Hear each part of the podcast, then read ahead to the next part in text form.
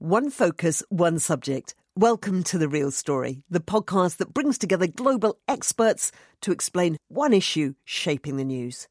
BBC World Service podcasts are supported by advertising. You've downloaded the podcast of NewsHour Extra, one hour on one subject every week. And this week, a really fascinating topic of de extinction. And to explain what it is, here's producer Robin Banerjee. Well, I think we all know what extinction is. That's when an animal or species of animals is dead. There aren't any more of them alive. So de-extinction is when we can bring them back to life. And the amazing thing is that some people think it's now possible. Right. So so there's the possibility of doing it through genetic engineering. So genetic engineering, cloning, and sort of more good old fashioned breeding them back, recreating the animal like it was before. Right. And so the technologies are, are advancing, which as ever, brings on the ethics. Uh, should we be doing this? Well, we'll be talking about that too. Well, exactly, because it's not just a question of wouldn't it be cool to have a woolly mammoth or whatever it is. The question is also where would such a creature live? And what effects would it have on the animals that are already alive? Is the attempt at de extinction likely to mean that we're not going to take the animals that are alive at the moment so seriously? Or that their extinction will somehow be thought to be not such a problem? So there's lots of issues. I'm joined by a crack team on this. We've got Helen Pilcher, author of Bring Back the King, The New Science of De-Extinction. She joins us uh, from Dorset in the west of England, where she tells me she's on holiday with her children looking for fossils, very appropriately. We have Carl Zimmer, who's a columnist for the New York Times and often writes for the National Geographic magazine, where he wrote a big feature about de-extinction. He's in New Haven. We've got Professor Richard Grenyer, Associate Professor in Biodiversity and Biogeography at Oxford University, and in Santa Cruz, California, Ben Novak, a scientist with the Revive and Restore charity. It is promoting de extinction, and we'll talk more about that later on. And before sort of getting into this, I'd just say that in the first half of the programme, we're going to try and talk about what we can do and what we will be able to do shortly. In other words, just what is possible. And then in the second half of the programme, we'll try and get onto the ethics and the morality of it. What should we do? So, just your opening sort of statement on what we can do now and what's becoming realistic. Helen Pilcher, why don't you start us off? Okay, well, I think a very important point to make is that de extinction is very much a science that's in development. There has been one animal brought back from extinction briefly, which I think we're going to talk about later. We're not about to have a herd of woolly mammoths stampeding across the Siberian plains anytime soon. But the science is in development with people like Ben at the forefront, and I think in time it will become possible. Ben Novak, that's a good introduction to you. What do you think, in general terms, is becoming possible? I would say that on the uh, the engineering front of de-extinction, things like the mammoth and the passenger pigeon, that it's in my mind, completely possible that we're within the 10 to 15 year range of seeing the first organisms. And as Helen pointed out, you know, once you get your first breeding organisms, you're a little ways away from having a herd of animals on the landscape. But uh, we're within the 20 to 30 range of having restored extinct proxies on the landscape. That is an amazing suggestion and claim. Carl Zimmer, you're uh, based in New Haven there. Do you agree with it? Well, you know, we science writers always like to say that the really exciting stuff is going to happen in 10 or 20 years because I guess that's when we're going to retire and no one can hold us to it. Um, I would say it's maybe within a generation, it, it might be possible.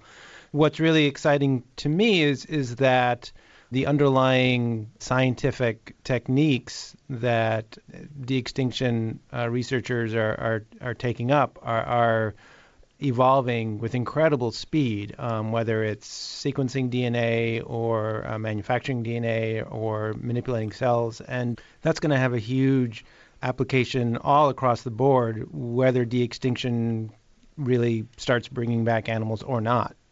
And Professor Grenyer in Oxford, just to talk through those techniques there's cloning, which and I, we've got an example of that coming up. There's sort of backbreeding where you try to breed in traditional ways, but bringing out older features of animals, if you like. And then there's CRISPR, which is gene editing. Does that summarise the, the scope of it? Oh yes, I think so. Those are uh, a, nice summary of, of, of, the techniques. My interest uh, very much is is in um, the consequences of those techniques. I'm hugely excited about what technology can do for conservation, for ecology, for our understanding of the natural world, and, and for its management. I'm mildly to utterly worried about the way in which we get there. Right. Okay. Well, and that particularly will come up in the second half of the program. And Absolutely. Your, your, utter worry we will hear about, and and my uh, and my mild worry and huge excitement as well. Okay. Yes. Let's just hear from this example, which Helen just sort of previewed, which is this one case where a species has been brought back to life. It did happen for a few minutes, and the man who did it was the Spanish scientist Alberto Fernandez Arias. The animal he brought back to life is a bucardo, and that is a kind of wild goat that lived in the Pyrenees Mountains on the Spanish French border. And I spoke to him earlier today. When did the bucardo goat become extinct? The bucardo became extinct on the 7th of January of 2000 when it was crushed by a fallen tree. Right, and that was the last one alive. That was the last one, yes. It was called Celia it was a female, an old female of 14 years old. And you had taken the precaution of getting some cells from the the last surviving bucardos and, and freezing them, right? That's right. Ten months before, we were allowed to capture the last bucardo that was alive at that moment in Ordesa National Park in the Pyrenees Mountains to take skin biopsies and to froze the cell so in the future could be cloned and also to put a radio tracking collar to see the movements of the animals and also to inform us if the animals uh, died, what was the case 10 months later. And so these live cells enable you to clone, and you tried to clone it? Yeah, we tried to clone it.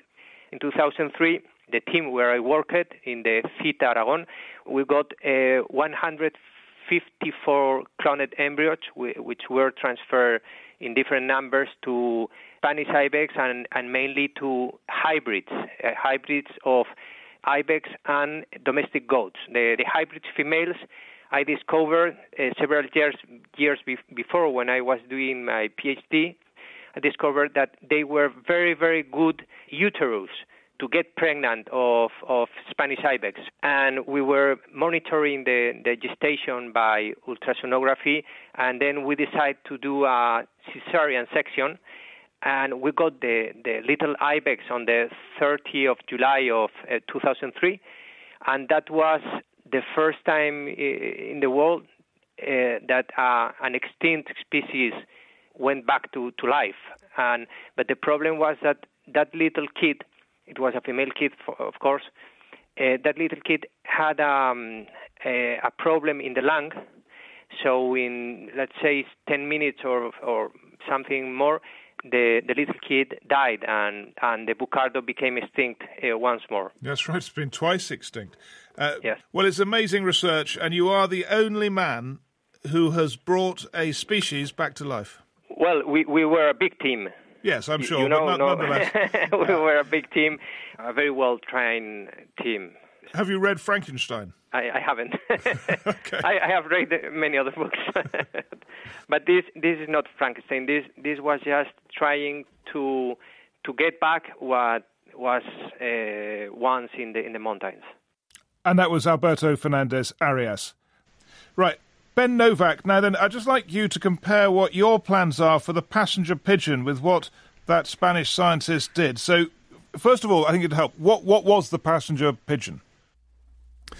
Well, the passenger pigeon was a native species of pigeon here in the United States and Canada, the eastern parts of uh, forested North America, and it was its claim to fame is that it was once the most abundant bird species here in North America and possibly the world.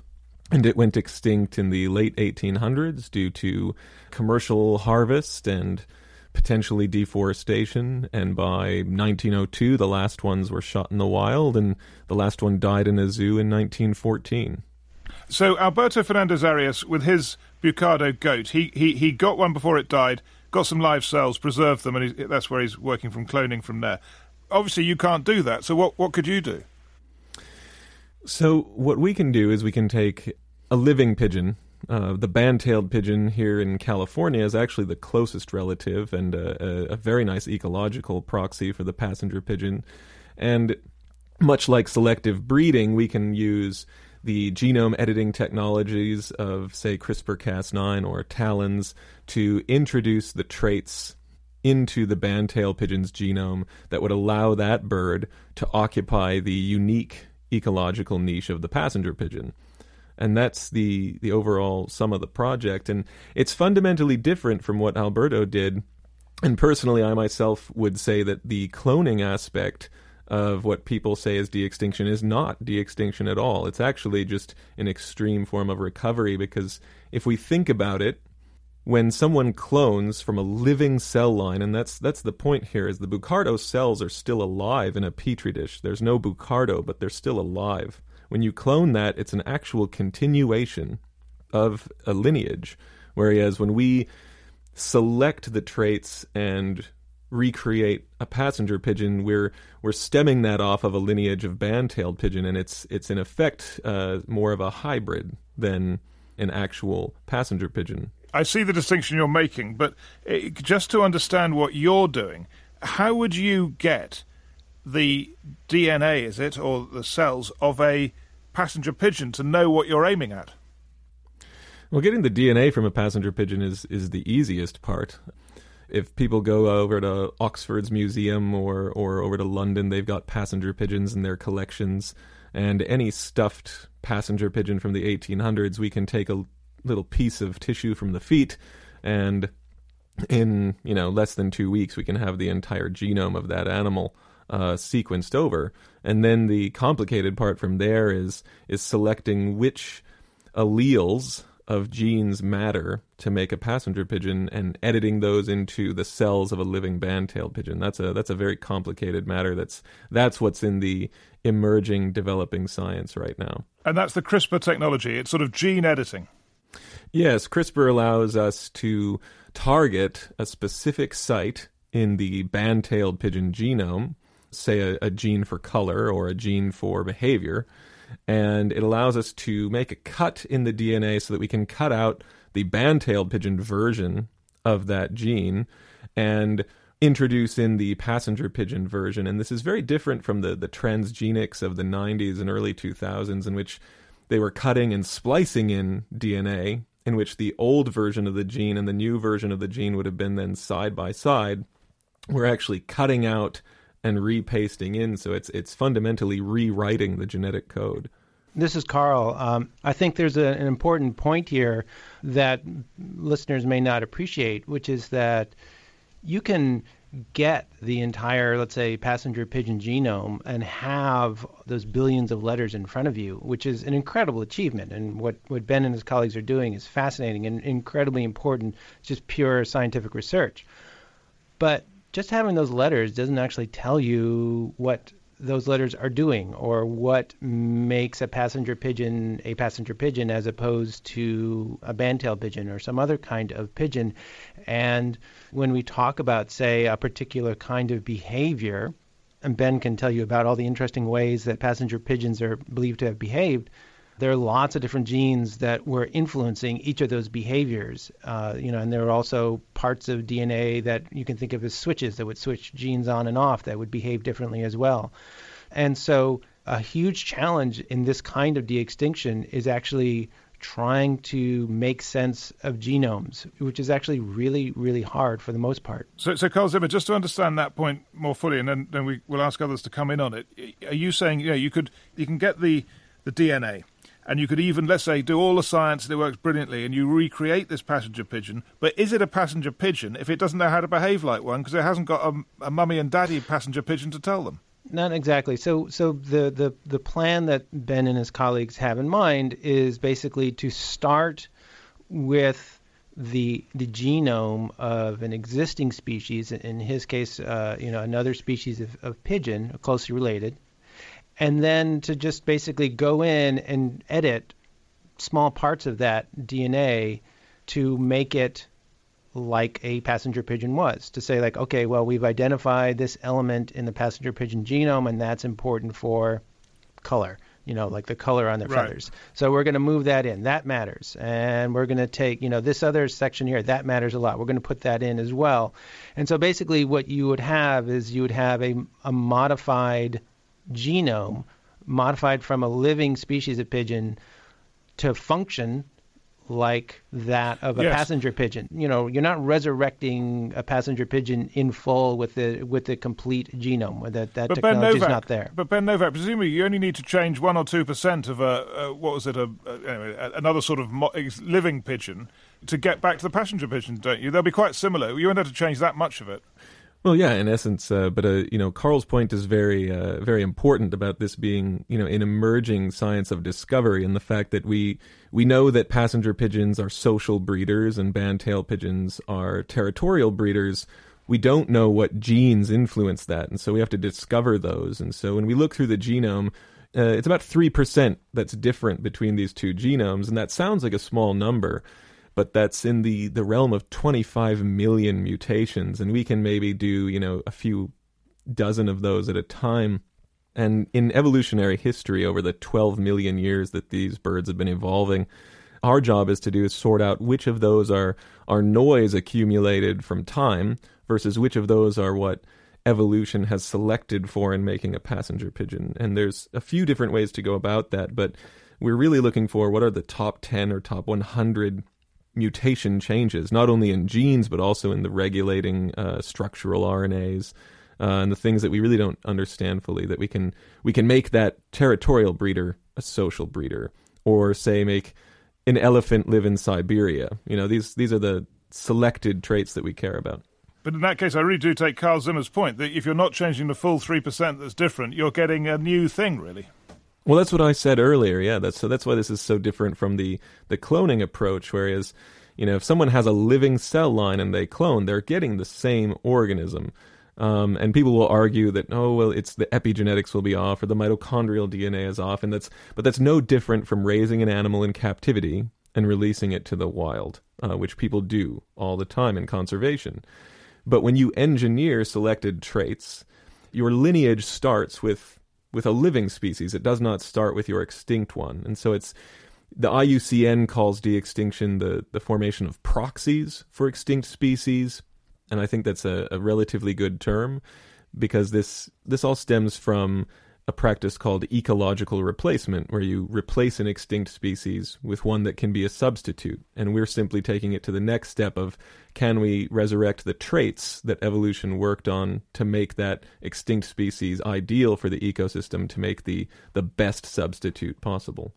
So I think a key point that's worth making here, and this builds on what Carl and Ben have both said, is just to pull back for a moment. When we're talking about de-extincting any animal, we will never be able to make an exact replica. The animal will always be different. It will be different at the level of the DNA. It will be different at the level of how that DNA is interpreted, how gene expression is different.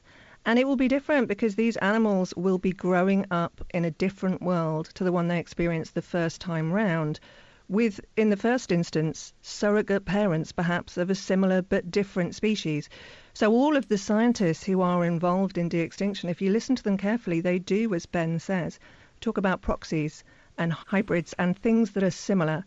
Uh, nobody is claiming that we can make an exact replica of the passenger Well, pigeon or the woolly mammoth, even. But Helen, I, I, I'm going to disagree with you in a sense. That that bucardo, which was knocked off by a tree, was ki- yeah. The last bucardo was killed by a tree, and that scientist, if he had, which I think he did, the living cells of that bucardo, and he then managed to recreate that clone successfully. He failed, but had he done it successfully, he would have recreated the species exactly the same. No, not exactly. So there are two points here. One is that there are two different types of DNA inside a cell. One is the nuclear DNA, which is the main business machine inside this blob in the center of the cell, and that is the DNA that is used for cloning. And then there's a much smaller source of DNA called mitochondrial DNA, which is found in these tiny structures called mitochondria, which are like mini batteries inside the cell. The cloned Bucardo, the de extinct Bucardo, did not have the original Bucardo's mitochondrial DNA. Its DNA was different. And Alberto mentioned that he used a particular type of surrogate goat to nurture the embryo and carry it to term. And that was a hybrid goat.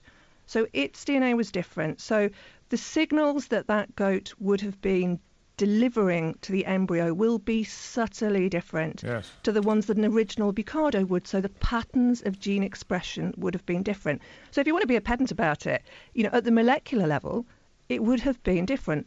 Very, very similar, but slightly different. And we are all products of nature and nurture, of DNA and the environment we grow up in. And if we pull back for a moment, the environment, had it survived that that Bucardo would have grown up in, initially in captivity and then released into the wild, maybe generations later, would have been different. So it's not the same animal. Very close, but not the same. But people argue, hey, if this looks, acts, and behaves like the original animal, then where is the problem? And I go along with that argument, I think.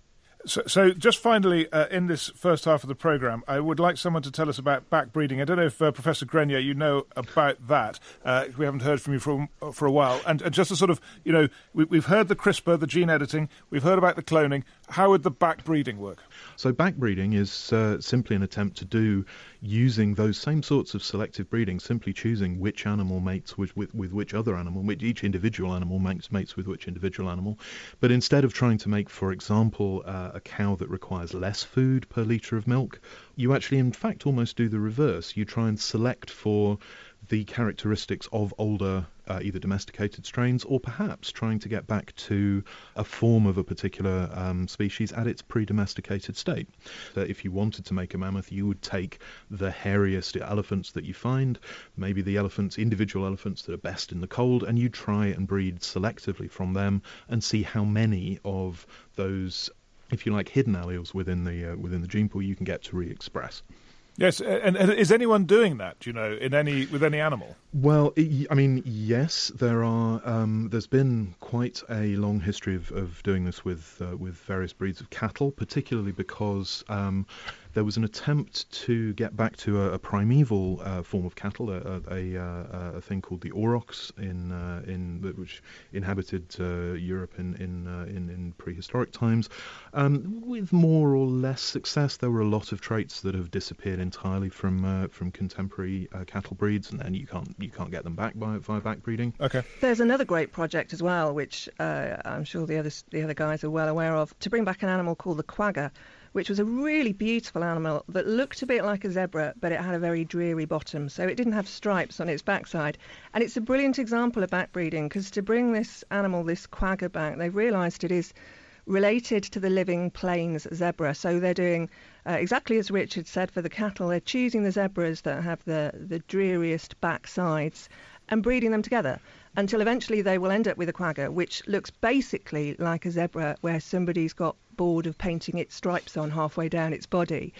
And that's what they're aiming for. And that's another example of, of backbreeding and de extinction that is happening now. You're listening to NewsHour Extra from the BBC World Service with Owen Bennett Jones. And this week we're looking at de extinction and joined by Helen Pilcher, author of Bring Back the King, The New Science of De Extinction, Carl Zimmer, columnist for the New York Times, Richard Grenyer from Oxford University, and Ben Novak, a scientist who's particularly working on the project to revive and restore the passenger pigeon. We're going to talk about should you do this now, and I'm going to start with you, Richard Grenyer, in Oxford, because you've got a lot of reservations. Tell us why you are anxious about this. Whilst I have huge hopes for what we can do with this kind of technology, I am profoundly worried about the way in which we've already co-opted the words de-extinction into our discourse, into the, our lexicon of this of this subject. Because I think, as, as we made really clear in the first half, what we're talking about here is absolutely not the end of extinction. We're not talking, and and uh, everyone's been very clear about this. Uh, everyone involved has been very clear that the end products of this process are not copies of a species of individuals of a species that has gone extinct. What we're talking about is the creation of novelty. This is not a heritage thing. It's not about going back to revisit the past. It's about making new tools, literally new living tools, for habitat management and for ecosystem management. Okay, I do take that point, but let me put this to you. I mean, if the woolly mammoth you know, was recreated, and it's not a woolly mammoth exactly the same, mm-hmm. but it's, it's 99.9999% the same, then is the distinction you're making so important? And, and would you object to that?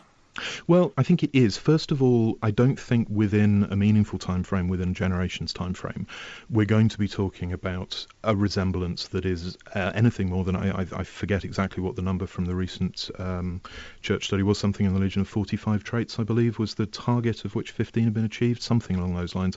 Um, ben mentioned uh, around about 100, I think potential insertions into the um, uh, edits to the um, to the pigeon genome we're a very long way away from ever being able to see a mammoth. What we are almost certainly going to see, I suspect, is a hairy elephant that is better at standing in the snow. That's a very, very different beast. And it's tremendously exciting. But it's not the end of extinction, and that's where the problem starts. And, fi- and finally, before we throw mm-hmm. over to the others, uh, would you be in favour of creating a hairy elephant that's good at standing in the snow? I think that there are loads of fantastic things we could do with this technology, but none of them, for me, must be called de-extinction because it implies the end of a process which is fundamental to the arguments that we have as conservationists about how we want the world to be.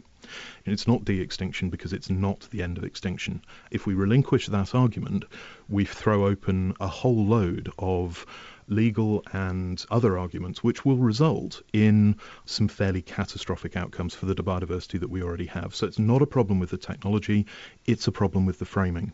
Okay, so Helen Pilcher, I'm going to come to you now because your book has the word de-extinction in the title, which I suspect Professor Grenyer disapproves of. So can you tell us why you use that word in your title?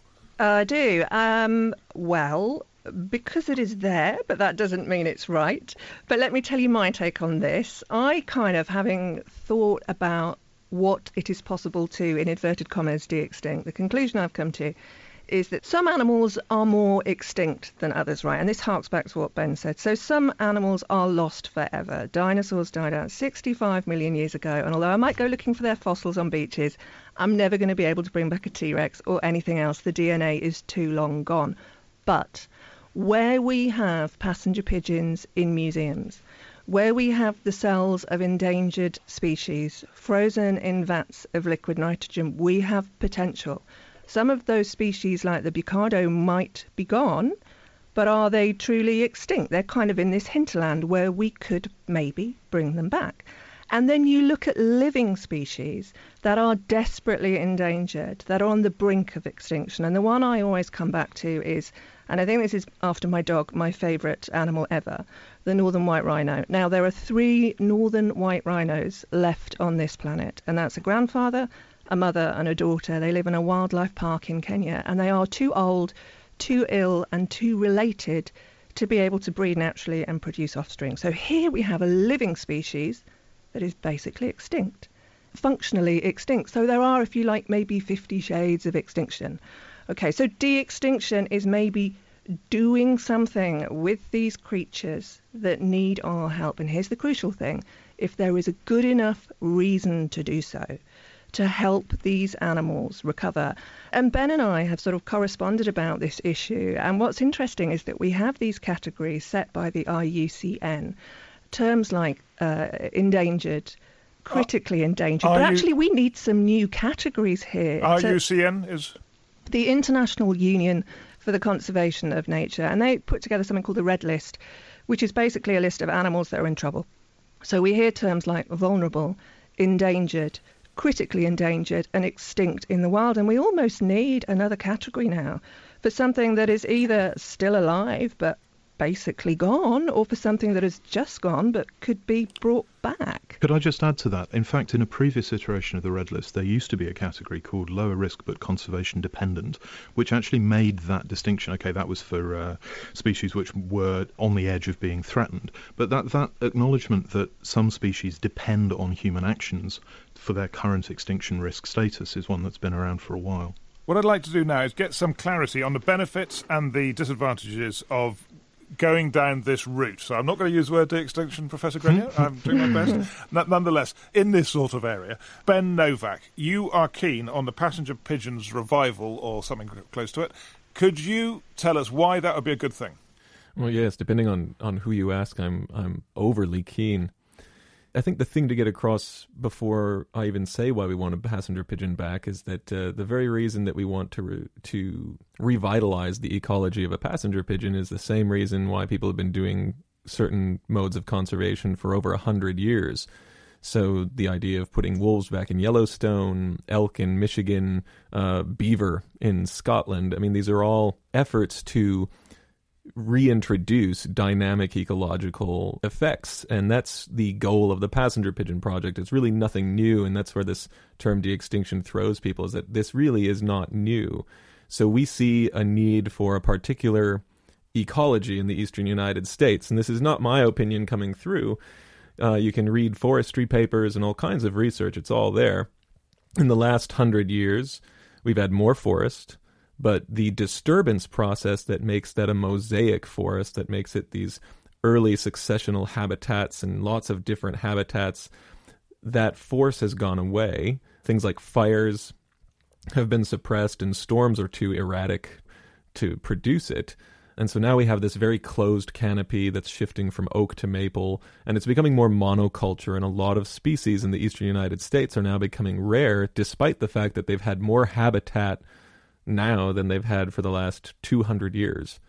And the idea of bringing in the pigeons is we can go out with chainsaws and do control burns, and we as humans can manipulate and try to create this disturbance cycle, which we do at local scales, but we just can't spend that kind of money getting up to the biome level forever, and we'll create this gardened ecosystem. Whereas if we bring in a couple hundred million pigeons in the long run, they'll kickstart forest cycles the way they used to for the past 175,000 years. So, just to explain it, you're saying that the passenger pigeon has unique qualities which affected the environment, and you prefer the environment that they created for some. I don't know why you'd prefer their environment to the one we got now, but anyway, you, you prefer it, and you think that creating passenger pigeons would be good for that reason.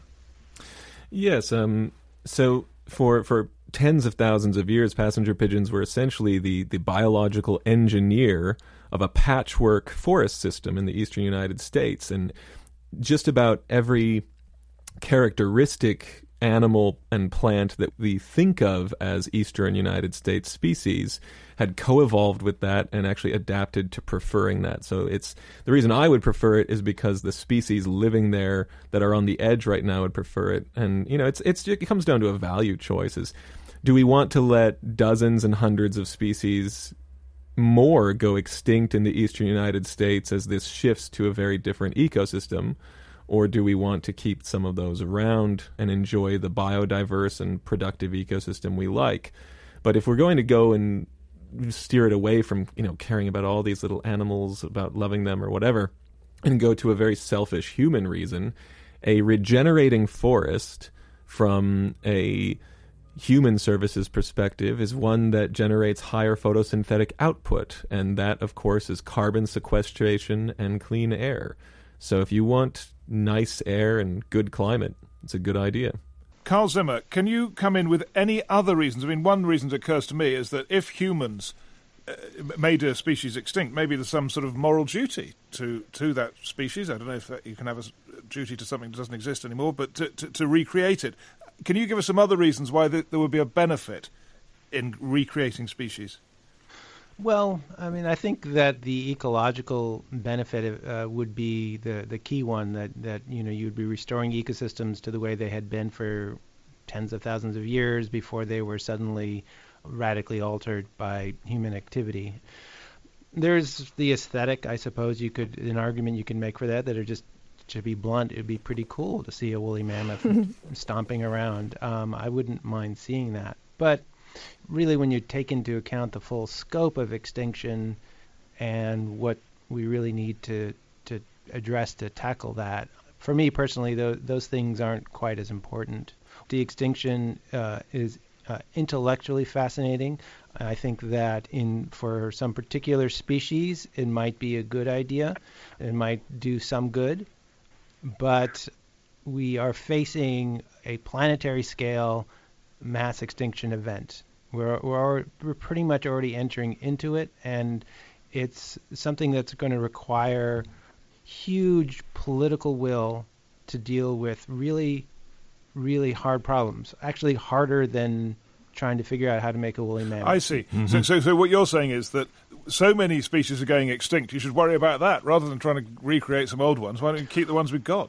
I don't think it makes sense to treat de-extinction as as the solution to the our extinction crisis, or even for a particularly uh, significant part of a solution.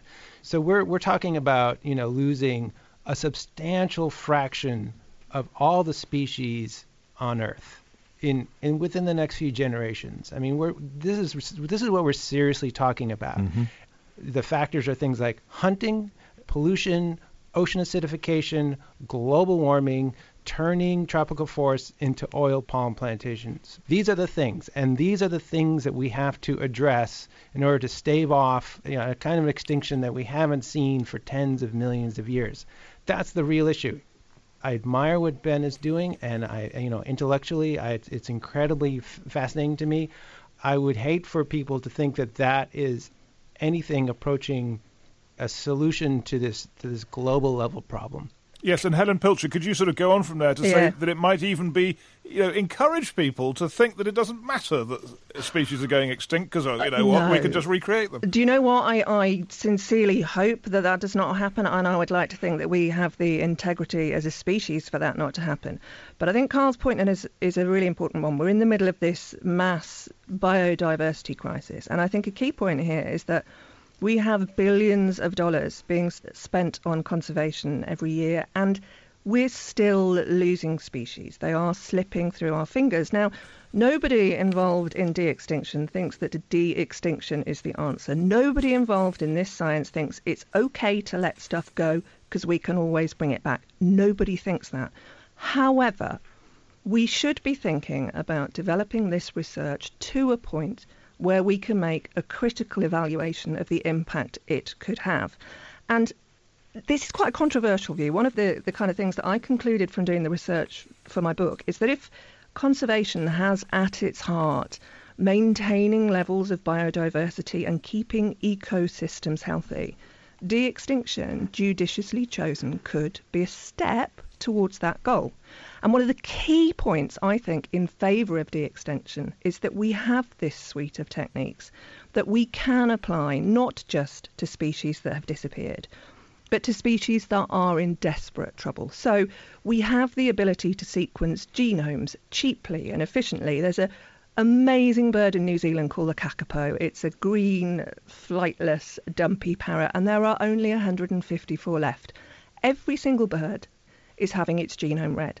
And from that, they will be able to help steer who breeds with who and give the kakapo a chance of success. I call that de extinction. Richard might call it a lower risk but conservation dependent, this category from the IUCN that disappeared. We can apply these techniques to the northern white rhino. There are two proposals currently with the US Fish and Wildlife Service concerning the black footed ferret.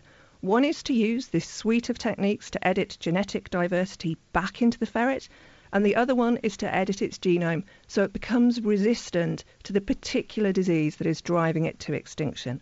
For me, this is the heart of de extinction, that it has at its core these broader values, not just bringing back life from the dead, but really helping to save the life that we have on this planet currently that will disappear if we just keep doing what we're doing already. And that is not to kind of put down the hard work that conservationists do. There are some amazing initiatives okay. out there, but it could help, maybe. So I'm going to put to Professor Grenyer and Carl Zimmer whether what you've just heard from Helen Pilcher is a good idea or a bad idea in your view. Why don't you start, Professor Grenyer?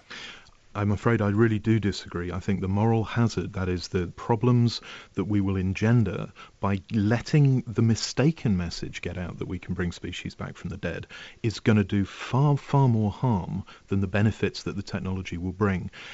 I'm, I'm absolutely certain that across the world there are conversations between landowners and legislators, between conservationists and legislators, where we're already seeing people say, I think it matters much less that species go extinct than this particular land use happens.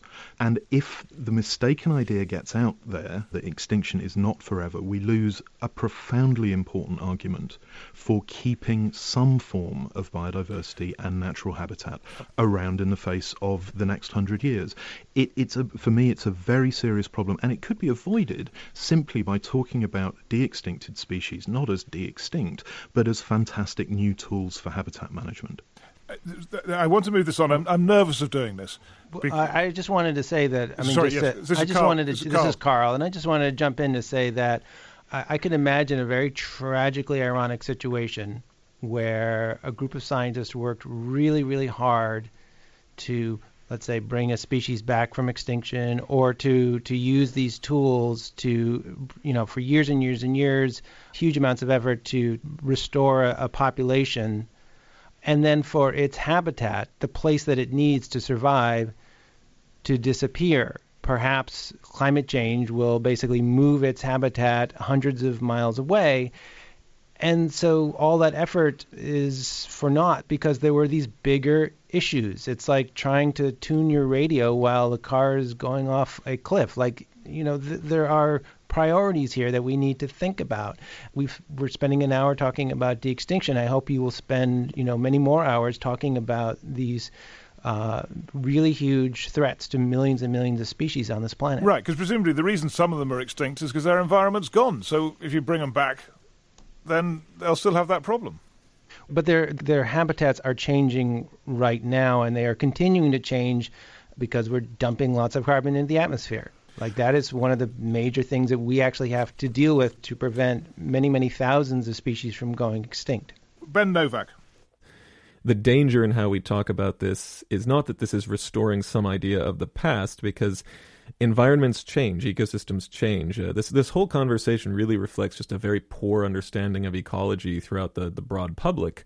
It's really about confronting what are the challenges now, and when you look at any ecosystem. You're going to be faced with thinking about something that's extinct today. You're going to be faced with thinking about things that are rare and declining. And what Helen brought up uh, with the black-footed ferret, which are which are revive and restore projects, this you know broad sense of using these technologies for conservation from sequencing genomes all the way to engineering disease resistance these are what we like to call now uh, they're the suite of kind of next generation genetic rescue technologies in which we're encountering intractable problems in nature and if we want to have healthy ecosystems we're going to have to be interventionist and we're going to have to be applying these brand new technologies and we're working very hard at revive and restore to get conservationists aware of how cheap some of these technologies are and, and what they can use them for. Just even the basics of applying environmental dna analyses to know where your animals are where they've been and how to track them sequencing the genomes of a population just to know how they're responding to things like climate change all the way to confronting a disease that's exotic, in which case there is a premier example, and the American chestnut tree here in the United States is slated to be the first genetically engineered wild species to be put back into nature for a conservation purpose and that started you know really forethought by bill powell at suny over 20 years ago and so this is this is all very promising if we think of nature as dynamic and if we think of the major challenges that we're looking at But Helen Pilcher, aren't I right to bring up the examples of these sort of things that have gone wrong? Like I think it's the cane toad in Australia or something, and someone thought it was a good idea to to, to introduce it, and, and, and then know, it had disastrous consequences. I mean, that could happen with all this technology, couldn't it? Well, do you know what it could? I mean, the points that we've made across the board reflect the uncertainty, and we need to progress very slowly and cautiously. The IUCN, the organisation that I mentioned earlier, have drawn up a paper recently helping us to kind of get our heads around when we're thinking about, and I apologise for using the word de extincting something, what should we be thinking about? And they say things like, you know, could it become an invasive species? Could it be a pest? Could it be a disease carrier? Could it be harmful to humans or their livelihood? Uh, you know, is there somewhere for it to go? Has its ecosystem changed beyond recognition? And really crucially, do we know for sure what drove it to extinction the first time round? Because suppose it was disease, and suppose that disease is still out there, like it is with a black-footed ferret currently. You know, we go to all this trouble to bring back a particular animal, only to find that it goes extinct all over again. So these are the kind of issues, and there is an emerging framework in place to discuss these kind of issues and kind of almost checklist off a starting point for is it even a good idea to be thinking about this particular animal? Uh, and these are the kind of things we need to be thinking about. I fear asking this question to wrap it up because you, you, all you all have a very dim view of the media. But I wanted to know whether it is ever conceivable that Neanderthals could be brought back. Well, uh, do you want me to chip in first? I have a whole Go. chapter on this in my book. Oh right. Right. Go the rather alarming thing is, and I, I discussed this at length with a brilliant professor from Harvard University called George Church. who's one of the guys who's trying to make a, a woolly mammoth hybrid. Yeah, it will become technically possible. But it's a terrible idea for lots and lots of reasons. It's uh, basically human cloning. It's immoral. It's it's unethical, and there's absolutely no point because you would be giving birth. Somebody, something would be giving birth to this, in inverted commas, Neanderthal baby that would grow up in a 20th century world. And, and the one thing we've learned from looking at their remains littered through the fossil records is that they weren't some savage, idiotic thugs like the Victorians thought of. Neanderthals looked after their disabled. They made some quite sophisticated tools for the technology and they lived in harmony with their environment. They didn't trigger catastrophic biodiversity loss. So they were quite smart cookies. And arguably, if you brought one up as a thought experiment, you know, if you think about bringing one up in today's world, it just wouldn't be so different. It wouldn't be the loincloth wearing freak that people might like to see. This is Carl, and it's also worth pointing out that Neanderthals didn't quite go extinct because um, you know all non-Africans have about a couple percent Neanderthal DNA in their genomes. There's actually a lot more Neanderthal DNA on Earth now than 40,000 years ago when the quote unquote real Neanderthals became extinct. We, our ancestors interbred with Neanderthals and have carried along their DNA till today. So a bit of backbreeding, maybe. Carl, have you had the genetic test? I had I, a genetic test to see how Neanderthal I am. Did you do that? I did indeed. I actually was able to break it down to, to individual genes, which was which was very interesting. Yeah, mm. I, am getting to know my inner Neanderthal quite well. Yeah. Ben Novak, you know our, our definitions and, and this i think this is what we've really drilled down on in the hours is it's these definitions that matter and everyone on the phone call today is partly neanderthal and so you know is the neanderthal completely extinct? Well from an allele perspective that's a no and you know it's these arbitrary lines we like to draw in nature are problematic you know, life has been evolving for three billion years on this planet, and it's always been different. Human beings are different today than they were 10,000 years ago. I'm different epigenetically than my mother and father, yet I don't consider myself a different species. And when we think about these things like de extinction and, and, you know, the umbrella of genetic rescue, we've got these guidelines they're not emerging guidelines. They're established based on reintroductions. Uh, I think the the fear that we have as Revive and Restore is really how people think in context of these newly emerging biotechnologies. They think that it's brand new and there's no basis for making judgment calls, whereas we have over a hundred years of good results and bad results of different practices in conservation to look at and build a structure for critical thinking. And that's what we're really doing when we think about black footed ferrets or passenger pigeons and their environments is coming down and thinking critically about those questions about disease vectors, about how the environment has changed, about how this organism interacts with what's left in its environment, and what is the central problem we care about. And there's a really great framework for these. There's a lot of publications about it. Philip Seddon at the IUCN Council, who's made these these guidelines with a team of people, they're all rooted in very real efforts happening even in people's backyards as we speak. I'm going to thank you all and just apologise for the oversimplifications that I've in, inflicted on you all, and thank you very much for trying to uh, explain this. And I think you really you've, you've done a very good job of that. Uh, Richard Grenyer, we haven't heard from you for a while. Do you just want to make a final point? Yeah, absolutely. Just just to agree absolutely with uh, with Ben there. This is a profoundly important thing to think clearly about. There is existing prior art in this, both in introduction biology, the, the IUCN document that Helen referred to is a very good one. I'd also just point out that very similar debates are being had in geological engineering for climate change, where again you have this possibility that a great technological fix facilitates people doing more bad things. And I absolutely love the phrase genetic rescue. It is such a powerful term. It's positive, it's forward thinking, it's about technology and making tools to make a better world, and it's so much better than de extinction. How could you not comment on this programme? Newshour.extra at bbc.co.uk. Tweet at bbcnhextra. Uh, if you just got halfway through it and you want to hear the rest of it, get the podcast. BBC NewsHour Extra podcast. One hour, one topic every week. Uh, tremendous panel. Thank you very much for your contributions. And from Owen Bennett Jones here in London, goodbye.